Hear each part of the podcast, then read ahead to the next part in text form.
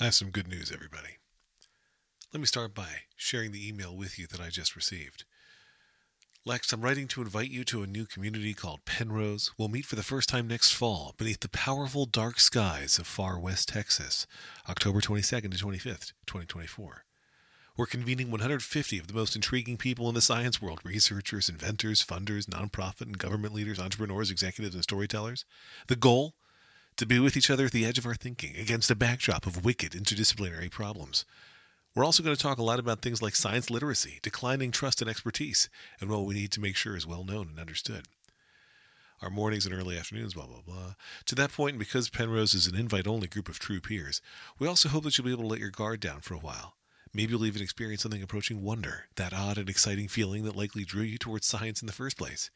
May I have the best mailing address for you? Starting in mid January, we'll be sending out formal printed invites via FedEx with more details on our vision, content, speakers, venues, lodging, and more.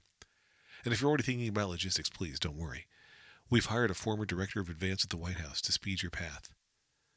Will take place mostly in and around Marfa, Texas. Much love, Josh. It's the much love that really kills me. Oh, and the fact that the invitation isn't for me. If it weren't in Texas, a state that I loathe, I would consider going. I would consider just running with the ruse as long as possible because it's for the other guy who I am not. I'm me, the host of Your Daily Lex. But seriously, I cannot get over how funny I think it would be if I showed up there. Hi, I'm Lex Friedman, the host of Your Daily Lex. Happy to be here at this science retreat with you effing weirdos. I don't know why I'm mad at them, but I am. I'm mad at all of them. I haven't replied to this one yet. I could send in the song, or I could get a trip to Texas. Who knows? Although I think they're going to charge all these people to attend because that's what it, I don't know. Who knows? Anyway, here we are. It's uh, Wednesday, January 3rd. It's Wednesday. It feels like a Tuesday because Tuesday felt like a Monday because Monday was New Year's Day. You get it. That's just science. And clearly I am a scientist as evidenced by my inbox. Man, oh man. I uh, recently received the schedule now for misery rehearsals. And, uh, yeah, it's a lot of rehearsing. And some days it's just me, which is hilarious uh, because, you know, it's when we're choreographing some of my uh, intense um, rummaging around the house while uh, while my tormentor and uh, ca- uh, captor Annie Wilkes is out of the home.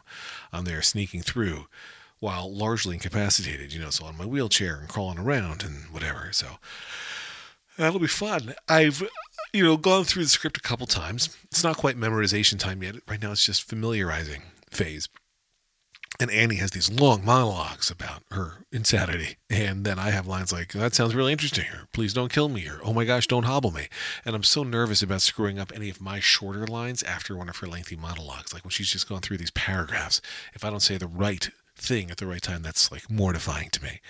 Uh, so I'm still debating exactly how I'm going to prepare these lines. I think I'm going to go with uh, recording, um, you know, my cues and then my lines like I did for Elf because that really did seem to help with Elf.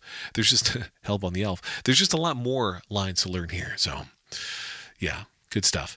Anyway, I listen. Some of you this isn't for, and I get that, right? But you're a listener of your daily Lex, so I have to assume you love me and thus love the things I'm interested in. And uh, of course, my new album with my son uh, the album is called uh, The World Wasn't Ready, and the son is named Liam. Uh, I'm excited about it. So I am going to share snippets, not whole songs necessarily, but snippets from the upcoming album.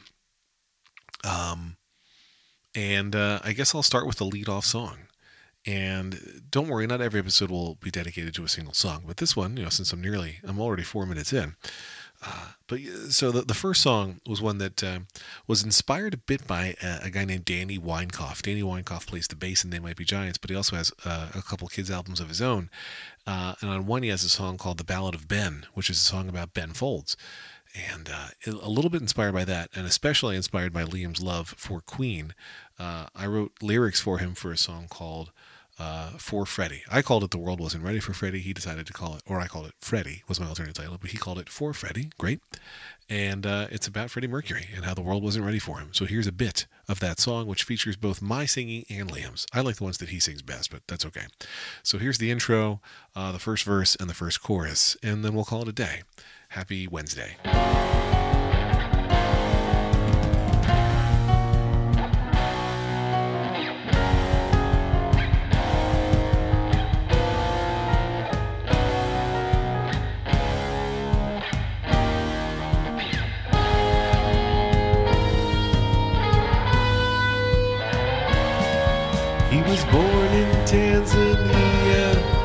Then was Zanzibar.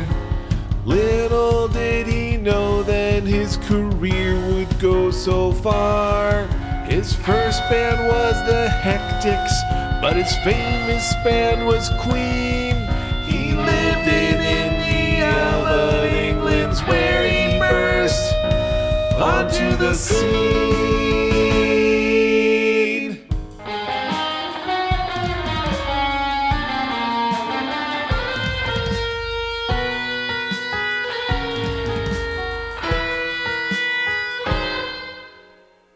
The world wasn't ready. The world wasn't ready. The world wasn't ready for Freddy.